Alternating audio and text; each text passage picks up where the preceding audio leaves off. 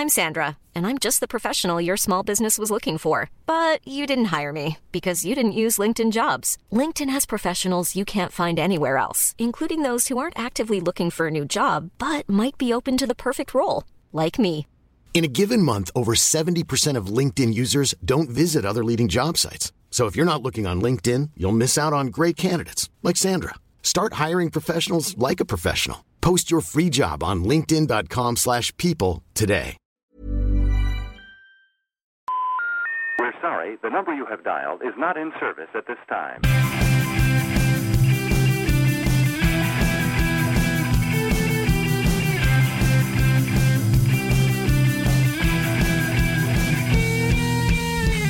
Hello and welcome on board the World Cricket Show, the world's favourite cricket show.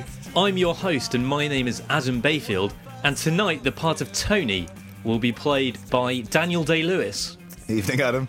You're renowned for choosing your roles very carefully, of course. Most recently, you portrayed Abraham Lincoln, one of America's greatest statesmen, a real titan of world history. So you've gone from that to playing a notorious buffoon, a figure of ridicule. What was it in particular that, that drew you to this role?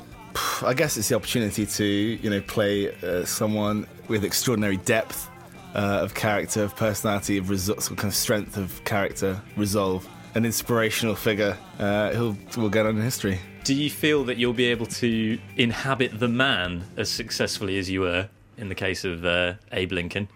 It was. It'd be easier to play Lincoln. To be honest, it was easier. No actor could ever hope to get anywhere close to Tony Kerr. I don't think. You've got the voice pretty much spot on so far. That kind of mumbly, grating quality that, kind uh, of- that he kind of- he's famous for. Silky, uh, sexy, convincing. Well, I smell Oscars anyway. How is it going this week, Tony? Yeah, it's, yeah, it's going well. Quick uh, admission: I've not started the book yet. Uh, even though I said I had slightly started it last week, it is on my bedside table. It is next on my to-do list. Well, for people who are perhaps unfamiliar with the podcast, Tony is notorious for not reading books ever, and his New Year's resolution was to read a book a week. He downgraded that to to read a book. Now, a couple of weeks ago on the show, I presented him with a book called Netherland, uh, which is a novel involving cricket. Now, he reckoned that it would take him two weeks to read it from start to finish. It's now two weeks later, and you're saying that you haven't even started it. well, this is the problem with books and me: is that of other life things overtake reading. Uh, I've had a busy couple of weeks, Adam. I don't know that you've been I've so really- busy that you couldn't. Been... Have, been you couldn't have at least given it a go. You couldn't have sat down and read a chapter. Because you Possibly say this, not, but, I but- guarantee you that you've not you've not been rushing around from I've been- appointment to appointment, I've have been- you? I know I've had a really busy couple of weeks. Just been doing all kinds of stuff, like working. Again, though, you never qu- you never actually clarify what you mean by stuff. I've stuff. been working. I've, the Champions League's been back. All kinds of stuff. We had to play football last night and on Sunday. Uh, you keep inviting me out places. I think just to try and draw me away from the book, so you can set me up for a big fall in Yeah, the week. That's the problem, isn't it? That's what you've done. I've stitched you right up. Well, what should we give you? A, a week's extension? That's what I usually used to get at school. So I mean, I'm not I'm not happy. I'm not angry with you, but I am disappointed. Uh, so I'm going to give you another week, and that's not just to read the book, but to actually write an essay about it as well. And I'll mark it, and I'll give you the mark. set some. Que- um, well, you could do a setting some questions. yeah, I'll give you a comprehension. Yeah, I don't want a comprehension. I want more of a kind of you know in what ways or compare and contrast the ways in which I don't know what some of the characters that are in the book deal with some of the storylines. if, you, if you'd read a chapter, you might be able I've even to. read the blurb. You might be able to at least oh, I know we did read the blurb. name some of the characters that are in it. Barack Obama is he in it? I don't think so. I think the Rudy book was written before he is he became president. Andrew Strauss is in it. Sachin. Inzamam. Brendon McCullum, does he appear, at any stage? I don't know. Is it about cricket even? Uh, yeah. Well, the cricket's in it, but it's not just like it's not just a bunch of scorecards and, and match reports. what I was looking for, really. Because you can get that on this show. You don't have to read a book about it. Uh, speaking of which, shall I tell you what's coming up on the show today? Be grateful. Well, we'll be taking a trip around the world um, to discuss the test match that's been going on in Cape Town uh, and the conclusion to the Women's World Cup as well. Uh, we'll also rattle through some England chat, and there should be time for a couple of side notes too. But yeah, one thing I've noticed this week, Tone, the weather seems to be improving slightly. Just to give a weather update, Uh, it feels like spring is in the air, or am I jumping the gun by saying that? It is still very cold, isn't I've it? Come out the traps fast on summer. I'm going to call it summer, Adam. I'm going to call it summer. Not just spring, but I summer. even went down to a shop, a local shop called Chillin' and Grillin', uh, to get some kebabs, and I fired up the barbecue. it was freezing, but yeah, It's really cold. It's about four degrees outside, Yeah. isn't it? But it has been sunny for about five or six days straight. Like really beautiful weather. Yeah, it's just to be fair, really cold. It's been up, you know, it's been kind of reaching seven, eight, nine, ten in the sun uh, at times. Yeah, but I mean, it's been unbelievable compared to what we've had the last three months, isn't it? So And the beach kiosks are opening, which I think is a, a surefire sign that spring is on its way. Uh, I went on Saturday to the kiosk that we've talked about numerous times uh, here on the show. This is the one where uh, I once ordered a veggie burger off the menu and was presented with some lettuce in a roll. Which I think you should have been happy with. A veggie burger. Come on. You went there on Saturday. I just went there with a, a load of my mates, you know. Uh, but they've they've updated their menu a little bit. I think they now do an actual veggie burger, but I didn't I didn't order it on Saturday. Uh, it was just going for a, a hot drink. Their hot chocolate they call a hug in a mug, which is quite an embarrassing thing to have to order because you sort of get to the front and they go, "What do you want?" And you go, "Yeah, I would like a hug." In a mug, but it does always feel like uh, spring has arrived when this kiosk opens. I think it was it this time last year that we went. It was me, you, good friend of the show, Patrick was there. I took I took a photograph because you and Patrick were surrounded by about nine trays of things. Yeah, we, yeah. went for a cup of tea and you ended up spending about twenty five quid or something, didn't you? Various cakes, kind of sandwiches. Yeah, you can get a lot at a kiosk for twenty five pounds as well. a lot of food. Yeah, so I mean, we just ended up kind of in a sea of trays. I think Those, was, those were the days. I think it was that time as well where uh, Patrick said, where Patrick sort of stood up and, and said to us, "Oh, I'm going to go up and uh, get a cup of tea. Does anyone does anyone want anything? Tea, coffee?" Adam and I went, "No, no, I'm fine, thanks." He went, "Tony," and you went, "Burger." I did not do that. You know, Sorry. don't offer if you can't deliver on the on the offer. I suppose you did say, "Does anyone want anything?" Yeah. You have got a bit of a reputation for that. You've got a track record because th- there was that time as well. Again, a good friend of the show, Patrick. This was years ago. He was like, "Guys, I don't know if you want to come around to my house. Uh, my mum's actually uh, cooking steak tonight, and she's very kindly said that uh, the two of you could come round if you like and, and have a piece of steak." And I was like, "Oh." Yeah, brilliant. That's a really nice offer. Yeah, thanks very much. And you went, "What sauce?" Yeah, I'm not sure if I deliver it in this, but you kind of you've embellished that slightly uh, with a kind of voice and a tone. That's my impression of you. yeah, I don't know. It was more like a I know I haven't nailed it quite as well as Daniel Day Lewis has. yeah, what sauce? That's what you sound like. yeah, that is very much what I sound like. burger.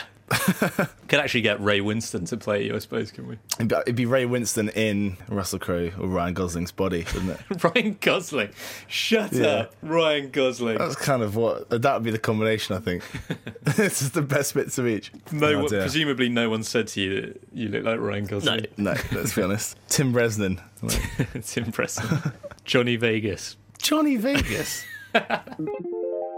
Let's kick off the show with the item Around the World, on which we talk about things that have been happening around the world. And let's kick off Around the World in South Africa, where the home side this week wrapped up a Test Series win against Pakistan with a hard fought victory in Cape Town. South Africa won the toss and put Pakistan in, and it looked like there might be a, a repeat of Johannesburg on the cards when they reduced the tourists to 33 for 4. But there was a great recovery with a fifth wicket partnership of more than 200. Younis Khan made 111, and Asad Shafiq also made 111. From there, you thought Pakistan might get 400, 450 plus, but there was another collapse. They were all out for 338 in the end. Vernon Philander taking 5 for 59. South Africa were in all kinds of trouble at 164 for 6, but 84 from Robin Peterson dragged them up to within 12 runs of Pakistan, 326 all out they were. And at that point, you felt, although they were behind, they were probably in control of the game. That impression was reinforced when Pakistan was 7 for 2, but another recovery meant that they were 114 for 3, maybe thinking about setting South Africa a challenging target. But there was another collapse. Philander took 4 for 40, Peterson 3 for 73. They were all out for 169. That was a target of 182. That never looked like being enough. And although they did pretty well with the ball, Saeed Ajmal taking four more wickets to go with his six from the first innings, South Africa did in the end get there with four wickets to spare to win the game. and go 2 0 up in the series with one to play. So that was an, a, a, really good test match, I thought. It was an absorbing test match, much more competitive than the first game in Johannesburg, where Pakistan were uh, bowled out for 49. It was a, a, a very one sided affair. This was much closer. Could you even make a case that Pakistan let South Africa off the hook here? Should they have won this game? I mean, it was more absorbing than bounty kitchen tissue, wasn't it? Really? there you go. that's, that's, funny because all the way through what I just said, after I said the word absorbing, you were just looking waiting. at me with a slight smirk waiting. on your face, uh, waiting, to, waiting to crack that gag. Uh, what was the question? you weren't really I wasn't concentrating on that point. I was thinking about the gag. Uh, could you make a case that Pakistan let South Africa off the hook here? Is my question. Should they have won that game? Well, I don't think you can say they should have won it. Uh, arguably, they got off the hook themselves a bit, you know, with that, that brilliant partnership in the first innings. So they were kind of on and off the hook. Both teams were on and off the hook at several occasions. There was a, I don't know if there's an expression to sum that up. But yeah, I mean, certainly at 109 for five, you're thinking, hey, Pakistan could have a 150 plus lead to play with here, uh, which probably would have been enough in the end. So yeah, it, you know, it is a match that could have gone either way.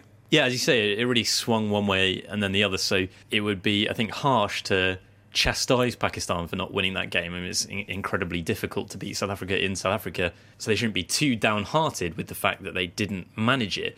But they will be a bit frustrated, certainly with some aspects of it. And at various times, it did look like they were going to win.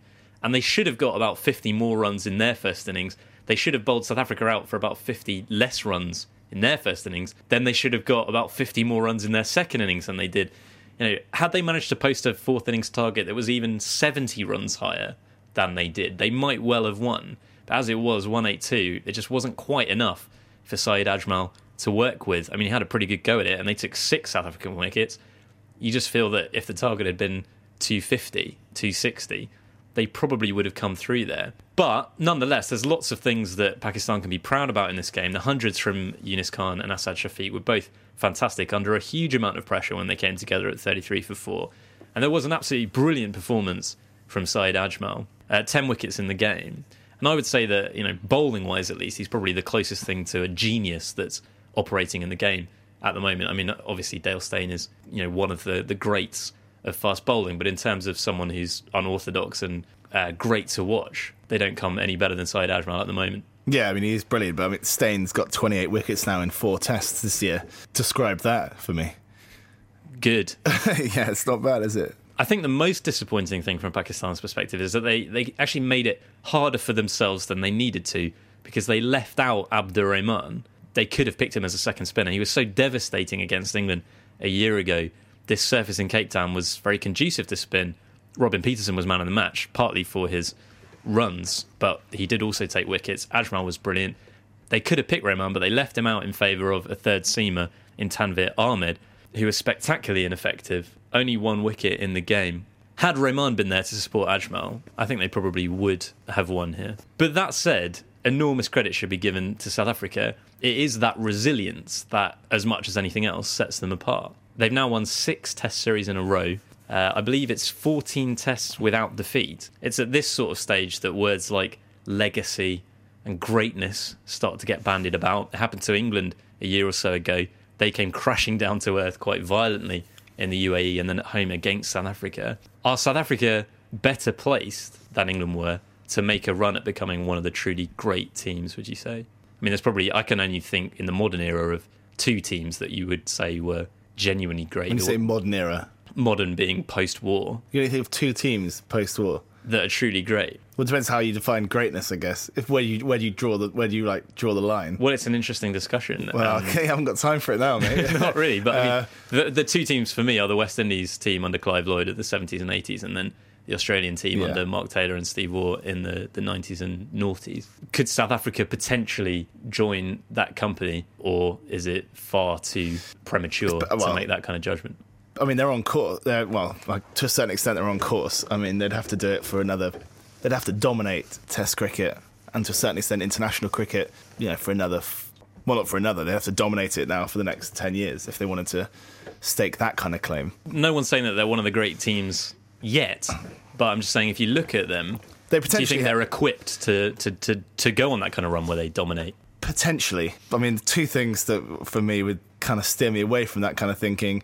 One, it, you know, to a certain extent, it feels like the last couple of years, and I don't know if this is just this is from like an England supporter's perspective, but it kind of feels like a bit of a weak era in a way. It seems like there's not a lot of competition around, so that, that's one that's one reason. Uh, the second, you know, they've got players in that team, Smith and Kallis being two of them, who are going to have to. They're, they're not going to be around in a few years' time. You wouldn't think. Smith's not as old as you think. Yeah, I don't think he's going to be. I don't think he's going to be. Isn't he about thirty-four? Smith. Uh, he is 32. Thirty-two, going on thirty-four. so Smith, yeah, I mean, he it might well be that he loses the desire to carry on because he's been South African captain since 2003. So, I mean, if my maths is right, that's a decade that he's been in the job. So, yeah, he might decide I don't want to do it anymore fairly soon, but he could potentially play another six or seven years if he wants to. yeah. I mean, the, the Australia, yeah, the great Australian side of kind of our lifetime. Uh, a lot of those players played a lot of that time together. You know, whereas uh, yeah, obviously Steyn and Smith have played quite a lot together, but you know, Philander has only come through recently. He looks good. Can he maintain it? Uh, you know, possibly. Amla as well has only really come to the party in the last couple of years. Well, to secure that kind of legacy, uh, you really need to be having a batch of five, six, seven players come through and play the bulk of their career together, and great players at that. But, but I think they could have that because Amla, De Villiers, uh, Philander, Steyn, Morkel, they've all still got years ahead of them. You know, I think they've got the nucleus of a team that could be around for quite a long time. And as I say, I'm not suggesting that they are a great team yet. They what they've got to do is go on. You know, they've got years ahead of them where they need to sweep aside all before them. And as you say, it's probably true that it isn't a particularly great era. I think England are very are a very good Test team. Beyond that, most teams in world cricket aren't in the best shape they've ever been. But you can only beat what's in front of you, and Yeah. I, I think South Africa have got an awful lot of things going for them at the moment. Not least that formidable pace attack, which seems to grow more formidable by the game. Vernon Philander is just a machine. We, I mean, he's basically got a nuts start to his career, hasn't he? Well, he got nine more wickets in that game. Well, we keep expecting him to hit a wall at some point, but he hasn't yet. He's got 87 wickets in tests now. He, I think he could very well equal the record for fastest to 100 w- wickets. Uh, the current record holder is George Lohmann, who's an Australian. He played in the 19th century. So, I mean, you know, we're talking about potentially equaling a record that has stood since before, you know, the invention of the aeroplane and that kind of thing. So, I mean, that's how phenomenal he's been. The pace unit is unbelievably good, but I think the reason why South Africa are so difficult to beat at the moment, the reason why they've gone 14 tests without losing a game, is the batting lineup. And obviously, we know all about the the stellar names that are there your Amlas, your Kallises, your Smiths. But what I think is actually most important is the depth of the batting. You've got a frontline batsman coming in at number seven. At the moment, that's Dean Elgar. It could be that at some point soon, JP Duminy will come back, which will strengthen it even further. Then you've got Robbie Peterson at eight. You've got Philander at nine. Both very decent batsmen. Peterson's runs kept South Africa afloat in Cape Town. If it hadn't been for his 84, they would surely have lost. Uh, Philander's runs bailed them out a couple of times in England. So you've got someone coming in at number nine that's a- very useful batsman. So there's so much batting there. Taking 20 wickets is extremely difficult. So they've got most of the ingredients, and plainly they're the best side in the world at the moment. But I think you're right. I think they do have some way to go before they're considered great. And there are a couple of a couple of things that they need to um, address. Firstly, they probably need to win in India. They have got a great record away from home in the last few years. Three of their six consecutive series wins have been in New Zealand, England, and Australia. But it is India that historically has been the litmus test. And that remains the case, even if India aren't at their strongest right now. South Africa have actually got a very respectable record in India in recent years. I think they've drawn their last two series there, but they haven't won. They need to do that. And there is something looming, which you alluded to, uh, that might derail them. And that's not necessarily the retirement of Smith, which I think might be a while away still, but the retirement of Jacques Kallis. He's 37. He's never been someone that's looked ageless. You know, for about the last six years, he's looked like he was pretty close to retirement just by looking at him. But his form has held up throughout all that time, and he's still one of the best batsmen in the world, still taking wickets as well. But he is going to go eventually, and when that does happen, it will be a massive blow. They'll miss his runs, they'll miss his wickets, they'll miss his catching in the slips, they'll miss his presence on the field, and above all, I think what they'll miss is the balance that he gives to the side because you know they're going to have to recalculate once he goes. They can't have um, a frontline batsman at seven if they haven't got Kallis there giving them those overs. You know, this thing about the depth of the batting that is going to change when Jack Kallis goes. He's a big player, isn't he? in every every kind of facet of his game and personal appearance. you can't really. I mean, uh, yeah. Having said what I've said about South Africa needing to do a lot more, as it stands in kind of international Test cricket, yeah, I don't know. You kind of can't see them losing Test series for the. You know, it could be a while. It could be three or four years until maybe you know. I don't know. Well, at the moment, England are probably the only side that are going to come close to them. Uh, obviously, it's hard to predict three, four, five years in the future about the state of, of teams, but as it stands, you know, you can't see them having too much trouble beating Sri Lanka, Australia. It might be different when they go to some of those places, though. Maybe not Sri Lanka and Australia. I mean, they've just won in Australia. But I think the tour to the UAE later this year could be very interesting. Pakistan are clearly a much much better side in those conditions than they are, you know, away from Asia. Well, obviously, you know, we, we saw how England capitulated over there. Yeah, that's not going to be easy. You know, if Ajmal can do this kind of damage in South Africa, then uh, presumably you can ramp that up. You know, a couple of dials on the notch, notches on the dial. Sorry, uh, uh, for UAE. If they therefore do go to the UAE and get a result and, and get a win, you know, that would be a, a massive milestone, I think. Well, let's leave South Africa, shall we, and uh, head north and a bit to the east. Uh, well, a lot to the east, I suppose, to India, uh, where this week the Women's World Cup roared to an exciting conclusion. Um, Australia ran out winners for the sixth time. They've won six out of ten World Cups. Uh, they beat West Indies in the final.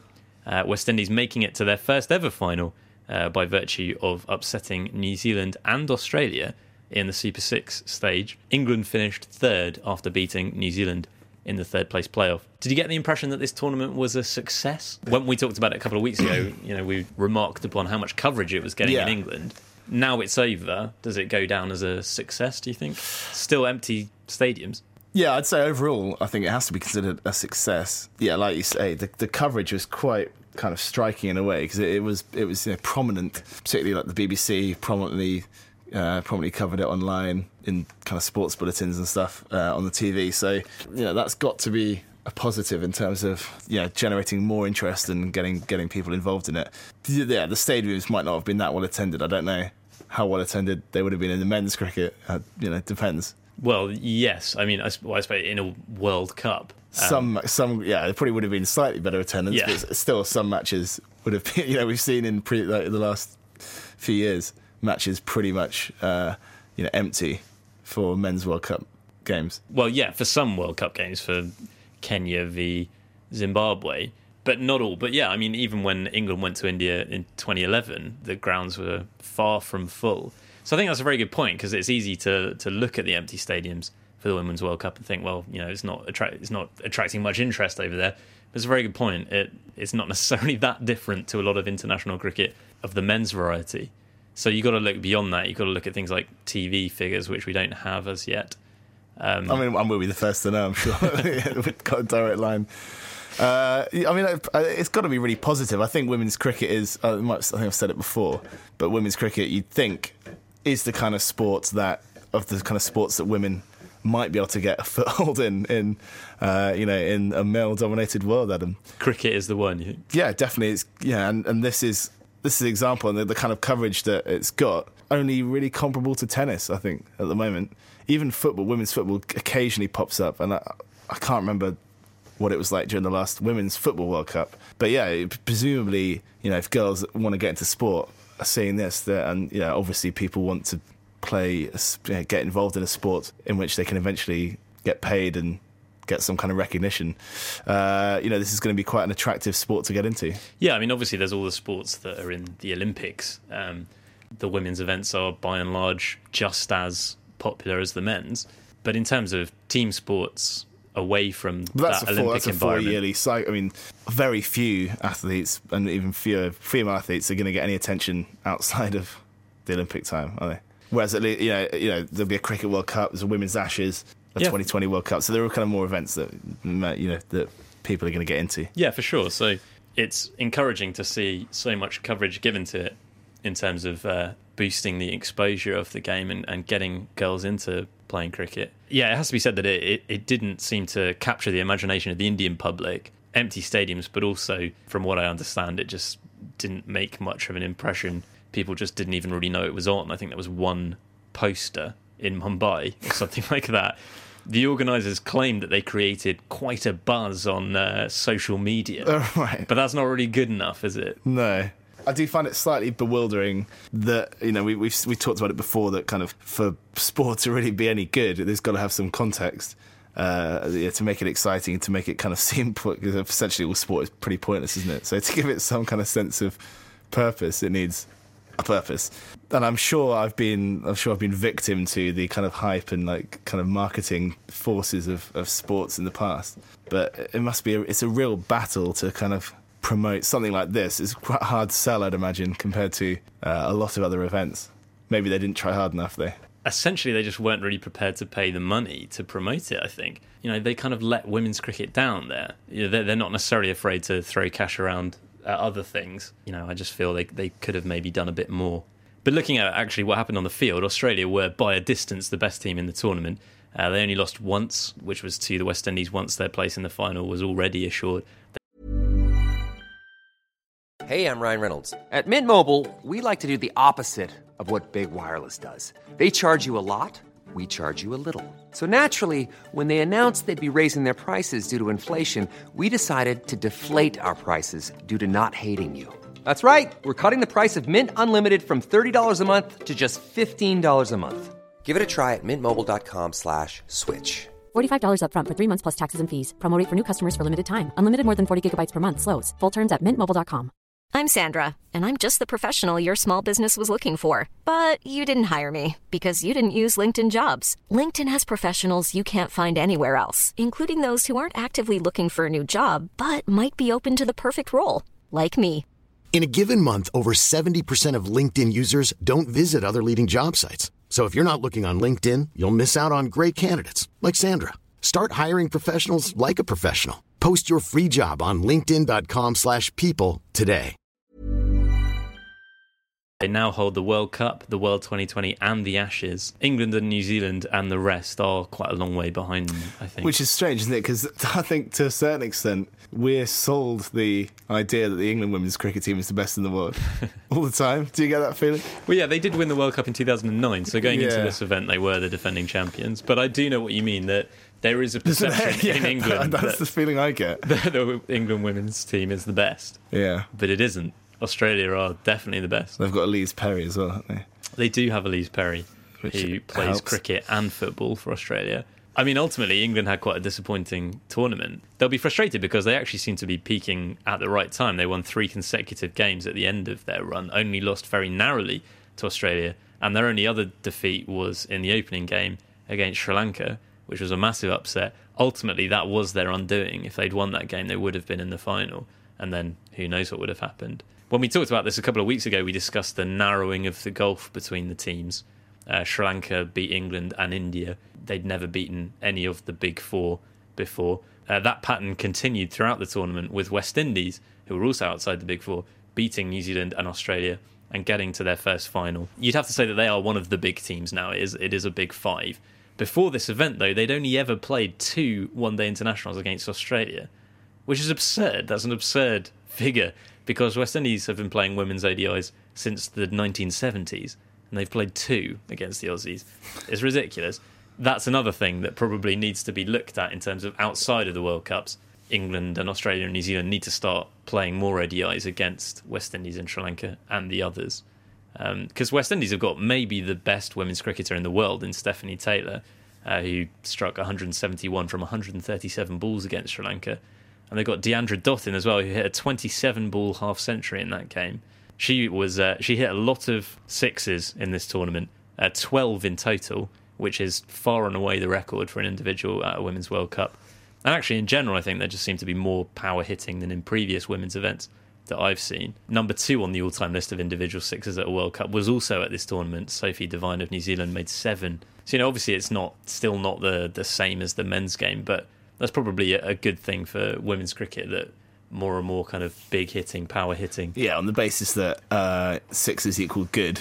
Uh, yeah, it's, it is what you want to see. Which kind of goes against what we were talking about last Yeah. week, but you know you've got to have Strike a balance. some sixes, haven't you? And there were many more in this event than there have been before. The overall run rate for the tournament was above four, which is the first time that's ever happened. So yeah, all these things. It was just it was actually it was quite compelling viewing. I thought the final wasn't a particularly close game. It was a very big win for Australia, um, but the previous Australia West Indies game was very exciting. Australia England was very exciting. I was ill a couple of weeks ago, Tane. I don't know if you're aware of that. Uh, I don't know if I mentioned it at all. Uh, so I was off work for a couple of days, and I, I watched a lot of uh, watched a lot of the Women's World Cup. I think. I mean, the difficulty is though, and have you got enough time to start watching women's cricket as well? The answer to that is no, isn't it? really, realistically. So, I mean, it rely. Something like, I mean, it does. The success of kind of women's team sport though does rely on women watching it as well. Obviously, women. What a lot of women watch male sport, team sports, but they need to also more women need to watch women's sports, don't they? Yes, it's not like I'm sat around day to day going, "Oh, I wish there was some cricket on," because there's always cricket on. There's literally always cricket on. So yeah, I probably don't need any more cricket in my life. But particularly at events like this, it is exciting. And actually, I I chose to watch England New Zealand in what turned out to be a meaningless game, but was potentially you know a very important one before West Indies beat Australia. I chose to watch that rather than watch the Australia West Indies 2020 that was on at the same time, men's. So what does that tell you? the whole thing is very difficult though because there's just a lot of sport isn't there in the world and there's a lot of sports who are trying to get more attention and trying to grow and it's got to be at the it has to be at the uh, expense of other things there's not enough room if you want a bigger slice of the pie someone else is going to have to have a smaller slice of it Yeah, no, that's very true. Whereas you see this with Olympic funding and stuff, Yeah. don't you? That well bizarre olympic i mean getting rid of wrestling seems a bit odd not that I watched. That was probably the one sport I didn't watch any Well, of. because I don't yeah. understand it. Yeah. It's also really boring. for people who didn't see wrestling has has more or less been cut from the Olympics in 2020. And uh, yeah, loads of people are like, "What are they getting rid of wrestling for?" But I watched none of it. No one watches any of the wrestling. Bringing I do feel sorry though- for the nations who are really good at wrestling. You know, we'd be we'd literally be up in arms. I think if they got to rowing or cycling. I mean, it would be. I feel like someone should have stood up for wrestling. Well, maybe we should have started a world wrestling show. England. On this part of the show, we talk about England. Now, England are in the middle of a 50 over series in New Zealand. It's one all with one to play. New Zealand won the first game by three wickets. England were all out for 258 in their innings, half centuries for Ian Bell, Jonathan Trott, and Joe Root. Mitchell McClenaghan took four for 56. At one stage, it really looked as though New Zealand were going to fall short when they were 186 for six. But some brilliant hitting from Brendon McCullum, 69 not out from 61 balls with three sixes. And Martin Guptill, who played through an injury at the end to make 27, got them to the target with three wickets and 1.1 overs to spare. So they went 1 0 up. The second game was in Napier, uh, and England bounced back to win very comfortably. Uh, they bowled New Zealand out for 269. Ross Taylor made 100. McCullum, 74 from just 36 balls, went ballistic at the end. It did at one point appear as though New Zealand were going to fall some way short of something competitive like that. James Anderson took 5 for 34. Chris Woakes, 3 for 68. England got to their target with 8 wickets to spare, half centuries for Alastair Cook, Jonathan Trott, and an unbeaten 79 from 56 balls for Joe Root. Terrific innings from him. Uh, so that was, in the end, a pretty convincing win. So it's one all, but uh, you'd have to say that England are the ones with the momentum. Uh, was was this a case of the real England turning up in in Napier? Tone, do you think uh, maybe it just took a moment for Cook and Bell and Trott and Swann and Anderson to get themselves into gear? Uh, although saying that Trott and Bell both made half centuries in the first game. But uh, were, were were maybe England just a bit kind of sleepy, a bit half of them still on the plane, maybe. Yeah, I mean, this is the first time though. I think, and maybe it's more because it's a tour and it's the kind of time zone, and that when you know when the matches are playing, that I've really completely lost track of what's going on. Uh, okay, well, that's, I'm glad we got you here anyway. By which I Talk mean, about by it. which I mean though that. I don't, it just, well, it it just confuses me that there's so few tests and so few one days and so few, you know, just make a choice. I But think what, what do you mean make a choice? do the tests, yeah, and then do either ODIs or T20s. For me. I thought the fact that there's not as many ODIs Well, would make it easier for you to comprehend what's going on, to get your brain around it. but ju- I don't know. Just kind of choose what if you're going to do a short tour. Choose one. Or I completely. the- I com- no. I, com- Yeah, I, but- I completely disagree No, with you. You say no. do the test first. No, I no, do the test in the middle. Do this in the middle. Yeah. The the middle of what? You said you only want one form. Okay, well, Play two ODIs, then the test, then one ODI. if you're going to have both, do the T20s. Well, no, do the ODIs, then the test, then the T20s. No, for me, completely, you're completely wrong, Tane. I'm afraid, because for me, this is the perfect tour. Not necessarily T20 first, although tour. Actually though, it does look really nice over there, and I really wish we were there. it would have been the perfect tour. I tour. honestly thought about going. Shall I tell you this? A couple of months ago, I looked into flights and everything. yeah, because I was just you like, told him that you didn't tell me about this. I'd have turned up tonight. oh, where's Adam? Oh. I actually looked into flights and accommodation and stuff, and then I was like, and then I went, oh no, I definitely can't. I definitely can't justify spending that money to go to watch cricket in New Zealand. But I really wish I was there. I've got to It say, it looks so nice. It looks amazing. But no, in terms of the the scheduling, I think it's perfect because play the limited overs games first builds up. It le- it builds into the test series because it makes everyone more excited about the tests that are coming up rather than as in India play the test first, which is what from an English perspective anyway. Um, we care about, and then the limited overs games are like an afterthought, and it's just a you know a bit of a knock around, and the players want to go home. Whereas now, you know, it's all you're trying to work out who's in form. The tests are like the main The light at course the end of the tunnel. the test I of a think- main course after the, the the hors d'oeuvres, the amuse bouche of the limited overs Yeah, that's about the eighth time you used that word on the, on the the podcast. podcast, Yeah. yeah. I don't think you've ever used it outside of the pod. I do like the word amuse bouche. It's a fun word to say. Give it a go. I don't think I can pronounce it. I think you're just a mouthpiece now for the ICC. You're just parroting back what you've been told. Got to come down the wire. Yeah, have you noticed in the last few weeks we've stopped talking about DRS? yeah, it's got dropped off the agenda. I like. Yeah, I see. I see what you're saying, but three warm-up matches, all these threes. It's just too much for me. Three It's warm-up really matches. not that No, no. Three warm-up matches, three T20s, three ODIs, three tests. What's going on?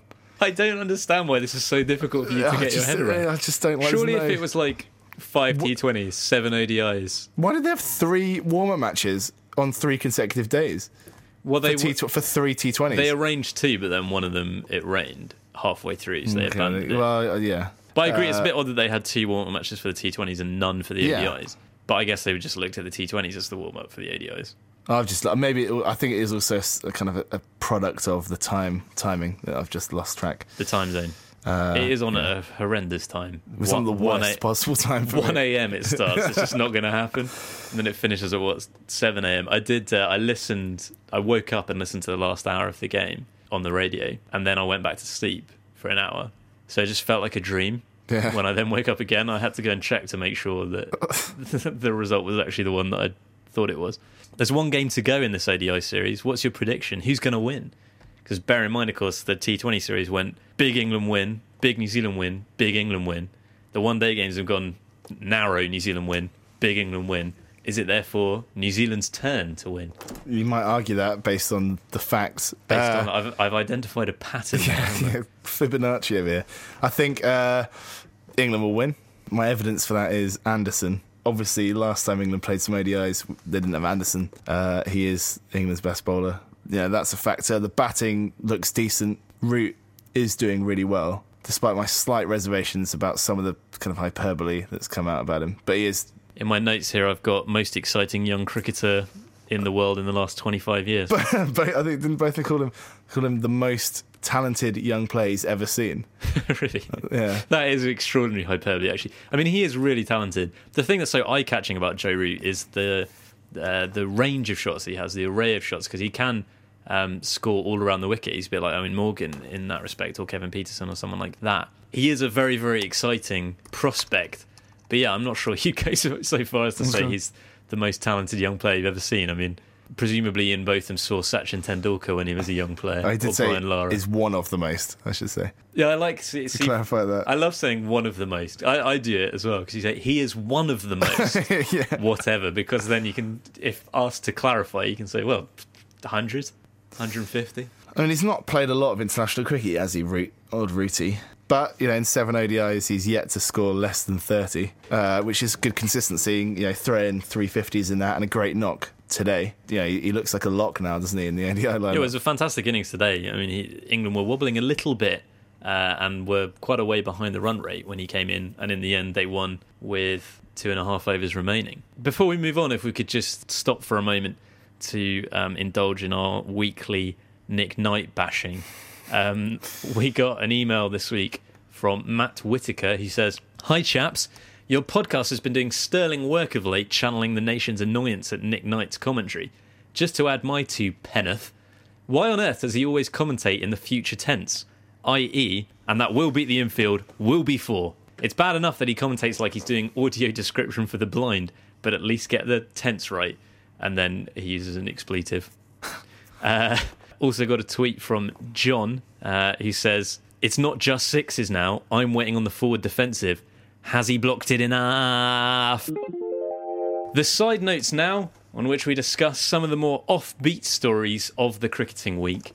Uh, I've got a couple of side notes for you here, Tane. I'm just laughing a little bit because I've pulled up the first one and the picture is absolutely ridiculous.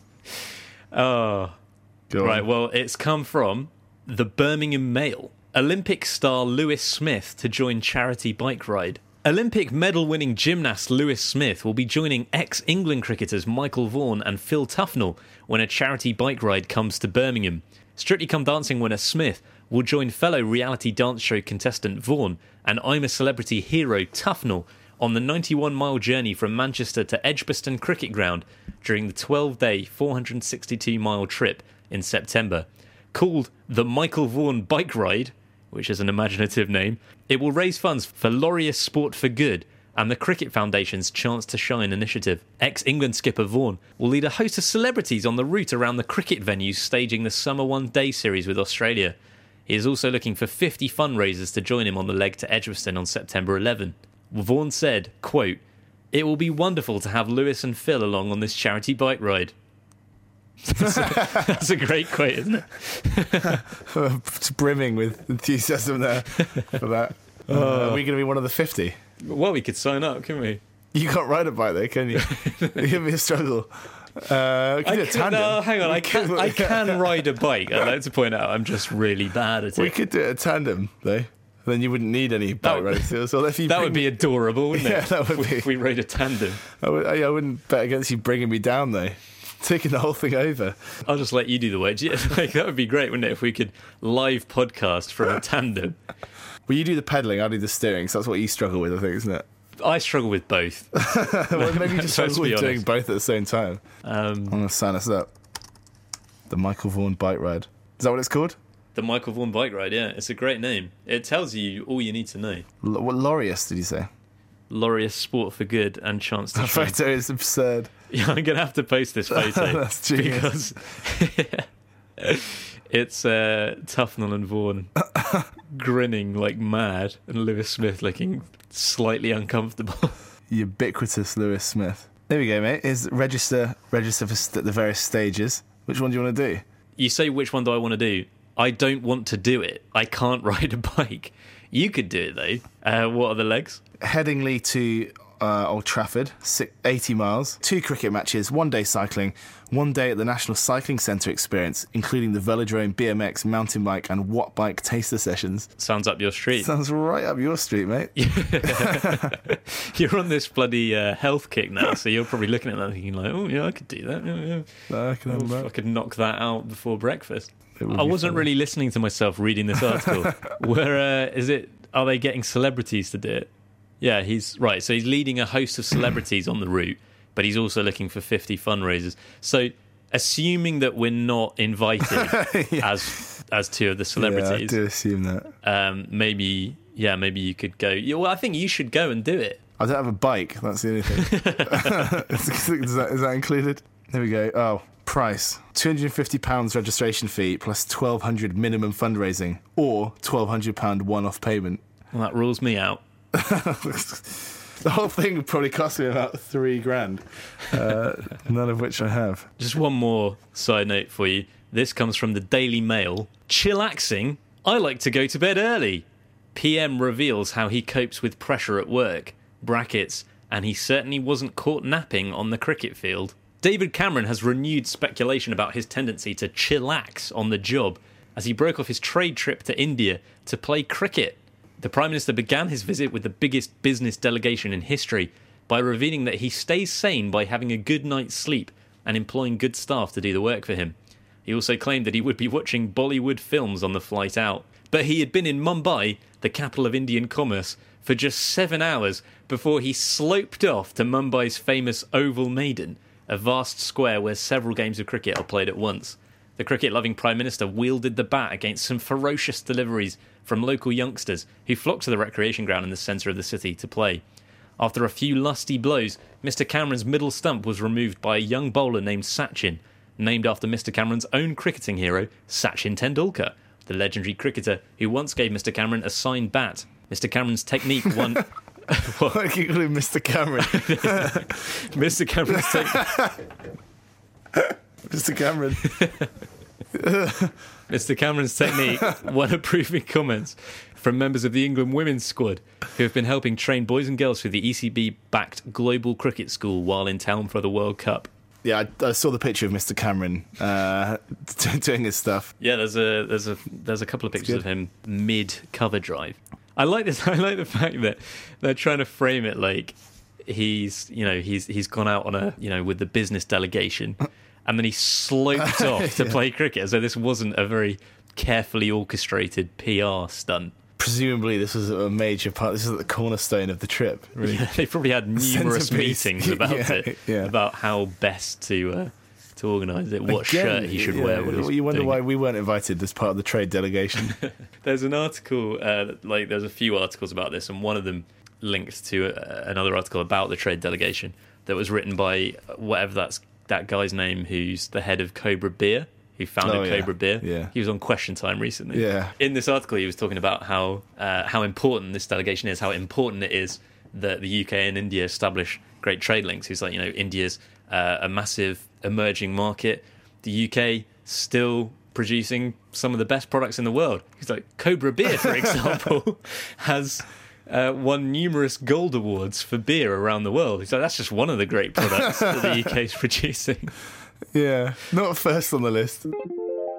Much like that meteor in Russia, this episode of the World Cricket Show has been unstoppably plummeting at a terrifying speed for quite some time. we should probably bring it to an end, therefore. Blowing out windows all over Moscow or the Urals, or wherever it was. I think we're quite big in the Urals, aren't we? I think We are. People just walk down the street playing the podcast on their ghetto blasters. I believe it does break the odd window. Did you hear about that, Tone? That meteor? I did, yeah. I Did you see hear about that in the news? I saw about it, yeah. Some of that footage is absolutely bonkers. It's crackers. Yeah, it's, it's mental. It's dotty, that footage. Uh, yeah, I mean, it was a fairly big event, wasn't it, in, in the grand scheme of meteors? What would you do if you were dri- like if you were driving along in Guernsey and you saw that? What would you do? Because I would think, well, it's obviously the end of the world, and do something Well, no, crazy. because I mean, you can tell very quickly that it's not. Compare it to Deep Impact, the movie. I was just, for a moment, I thought you were like positing yourself as like an astronomical expert, but No. no, you've just seen the movie Deep Impact. but I mean, very clearly, it wasn't very big, was it? I mean, it was big-ish, but Well, but it could be, you know, Well, no, a it couldn't thousand miles away. Well, no, well, yeah, but it's still coming through the atmosphere. The atmosphere is only you can only see so many miles. The atmosphere is only like ten miles up, isn't it? And how how, how many miles can you see on a clear But day? if it's a thousand miles in the distance, is what I mean. I, I think you can see a thousand miles. In no, you can't. But that's not the point. That is Uh, the point, though, because you can't see the curvature of the Earth is such that you can't. Well, you can that's true. But I mean, yeah, okay, I would have probably, I'd have probably let off a few expletives. Well, I just, as I say, I'd have just assumed it was in the world if I had a passenger. Assumed it's, it's the pessimist in you coming out. Yeah. I'd have just very calmly thought, right, it's the end of the world. I'd have just like driven off the cliff or something, or like, or you know, Yeah. if you'd been in the car with me, I'd just punch you in the face a few times, just just because I've always wanted to. yeah, but I don't know how I'd have reacted. Really, I'd probably laughed in many ways. In many ways. Do laughed? laughed in many ways. have laughed in a variety of different ways. Ho, ho, ho. No, as in, I would have probably laughed. I think. Well, that's about it for this week. Thank you very much for being with us, Mr. Day Lewis. Uh, did you enjoy portraying Tony Kerr? Yeah, I'll be back for a sequel next week. Uh, yeah, that's it for this week. We will be back next week uh, with characteristically in depth analysis of the first test between India and Australia in Chennai. Didn't have a chance to do a preview today, but can I get a prediction from you? It's a four test series. Bang. What's what's the result? Ooh, 2 1 India. Interesting. He's backing India. I'm going for one all. I think Australia are going to get something out of it. India have had their struggles of late, so that's what I'm going for. We've actually predicted different things there. Tim. Yeah, it's unusual. unbelievable. So yeah, we'll be back next week to talk about that. In the meantime, uh, if you like the show, there's all kinds of things that you can do to act on those feelings. You can leave us a review on iTunes. We do massively appreciate all of those.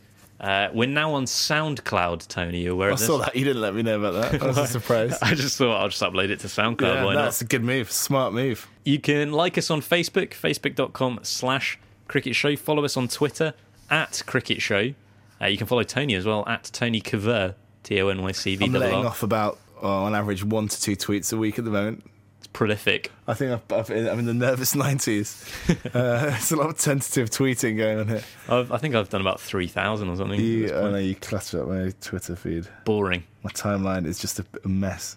Uh, send us an email as well, worldcricketshow at gmail.com if you've got any questions or comments or, you know, you just want to say hello. Uh, and if you go to our online website, www.cricketshow.net, just a little yawn there from Tony. It must be nearly the end of the episode. Uh, yeah, if you have a look at that website, uh, there's an episode player on there so you can listen to the show. You can also buy a t shirt, a World Cricket Show t shirt there.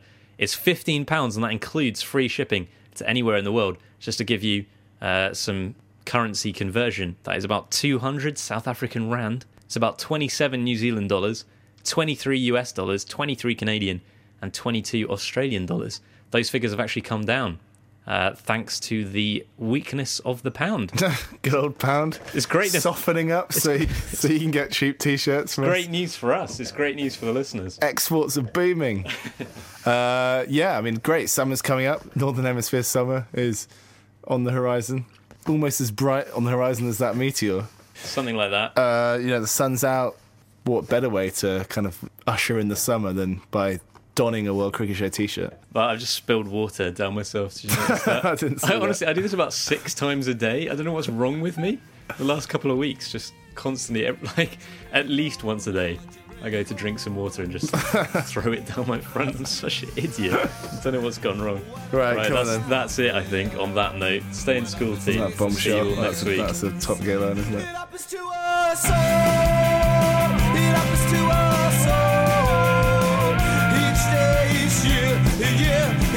And I can smell your fear. Ba-da-da-ba-ba, ba-da-da-ba-ba.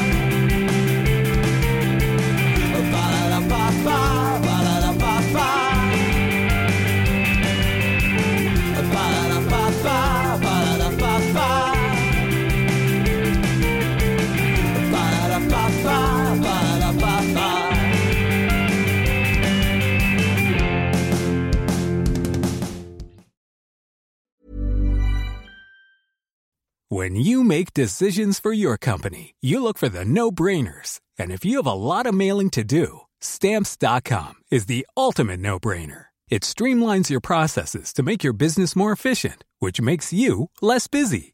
Mail checks, invoices, legal documents, and everything you need to keep your business running with stamps.com. Seamlessly connect with every major marketplace and shopping cart. Schedule package pickups and see your cheapest and fastest shipping options from different carriers with rates up to 89% off USPS and UPS rates. And with the stamps.com mobile app, you can take care of mailing and shipping wherever you are. Make the same no-brainer decision as over 1 million other businesses with stamps.com. Sign up with code program for a 4-week trial plus free postage and a free digital scale. No long-term commitments or contracts. That's stamps.com. Code program.